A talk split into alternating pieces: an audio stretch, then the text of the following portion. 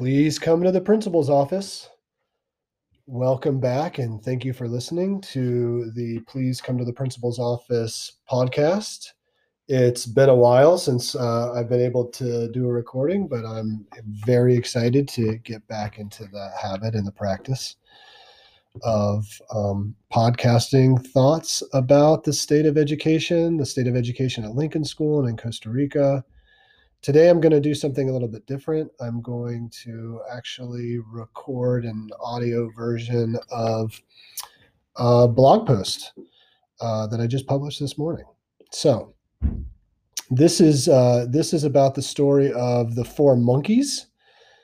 Uh, it's a story that that I that I know that I heard a while uh, a while ago, a few years ago, uh, and have heard repeatedly since and it's a story which is completely fabricated. It's not true, uh, and yet still is in many ways. So, once upon a time, there was a research scientist who was performing an experiment to better understand culture. The scientist was using four monkeys in his experiment, which, by the way, I'm completely not endorsing here, but still, it's how the story goes. So, anyway, the scientist was using four monkeys in his experiment uh, who were living in an enclosure.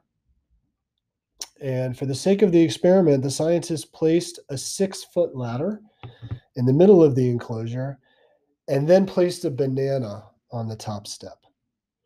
The monkeys, seeing the banana, jostled for a moment over who would climb the ladder to claim it before one of them started up the steps. Immediately, the scientist and his assistant sprayed all four monkeys with water from a large hose, sending the monkeys scattering to the far sides of the cage to hide.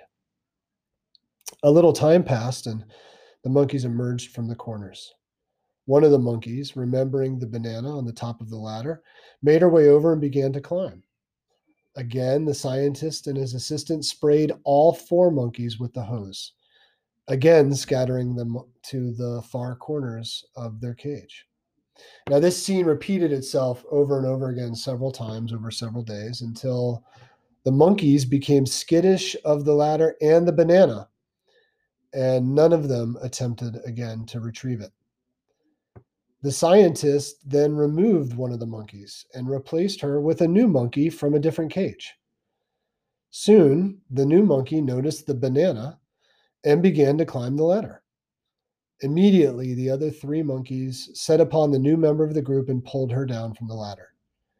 When she resisted and again attempted to climb, the others became more violent until finally she gave up and retreated, leaving the banana at the top untouched. This process repeated itself over and over again for several days until finally the scientist had replaced all of the original monkeys with new monkeys. Each time, the new monkey would see the banana and attempt to climb. And each time, the other three monkeys would become violent, pulling the climber from the ladder or worse. In the end, the banana remained uneaten, ignored by the four monkeys in the cage, none of whom had ever been sprayed by the scientist with the hose.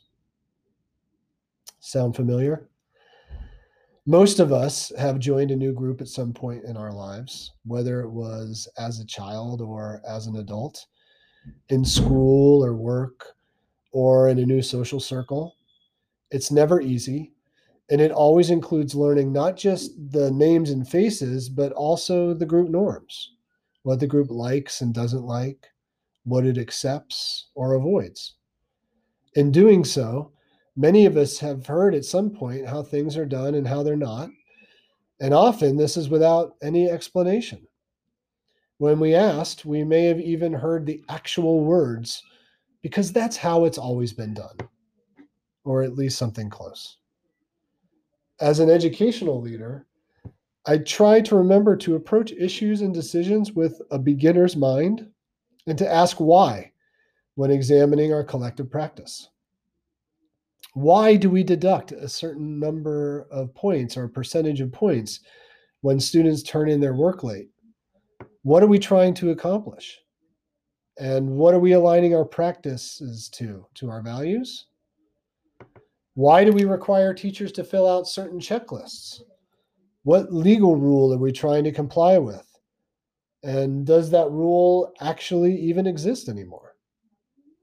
Why don't we include students and parents in our decision making? How could we do so effectively? And what effect would that have on our culture? These are three somewhat ambiguous but real examples of changes we've made at Lincoln School in the past few years after we questioned our cultural assumptions and found that we were making decisions based on sometimes outdated and sometimes erroneous ideas. Asking why when examining cultural norms or practices does take more time, and it needs to be done respectfully. Often, when questioning why past decisions are made, we find ourselves in the company of those who were there and contributed to that decision. Even if someone didn't contribute to the decision originally, they may have lived by and even enforced that decision for years, sometimes many years. To someone who's lived said decision, undoing it could feel like a negative judgment about them personally.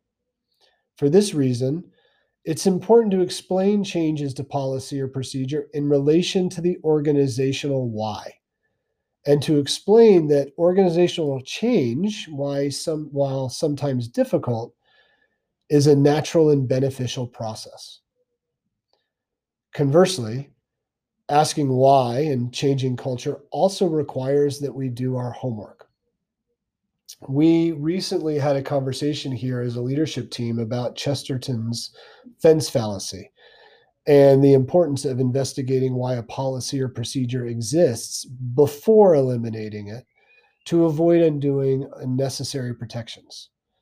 For example, at Lincoln School, we're accredited by the Costa Rican Ministry of Education, by the International Baccalaureate Organization, and by Cognia Education. We offer three different high school diplomas, and some of our students, many of our students, earn all three. There are many, many policies enforced by all of those organizations, and no one's memorized all of them. Occasionally, they even seem to conflict, and it's important that we research the policies of each organization to ensure that our students have met the requirements needed to earn the high school diploma of their choice, or again, in many cases, all three. So, due diligence is fundamental in effective decision making of complex organizations like Lincoln School. And the difficulty of doing that work does not negate the need to do it. In the end, asking ourselves and each other why we do things the way that we do can be a difficult process of collective introspection. It's an important process, though, and it's one we must all engage in together constantly, lest we end up as the monkeys in the story, collectively hangry while watching a perfectly good banana go bad. So that's the podcast for today. I, I hope you enjoyed the story. I hope that it has some relevance for you and in your life, and it makes sense in terms of its relevance to our work here at Lincoln School, specifically in the high school, as we examine policies, procedures, and practices to make the best decisions we can to support our students and their families uh, in earning their education. I hope everybody has a great day, and I'll talk to you soon. Thank you.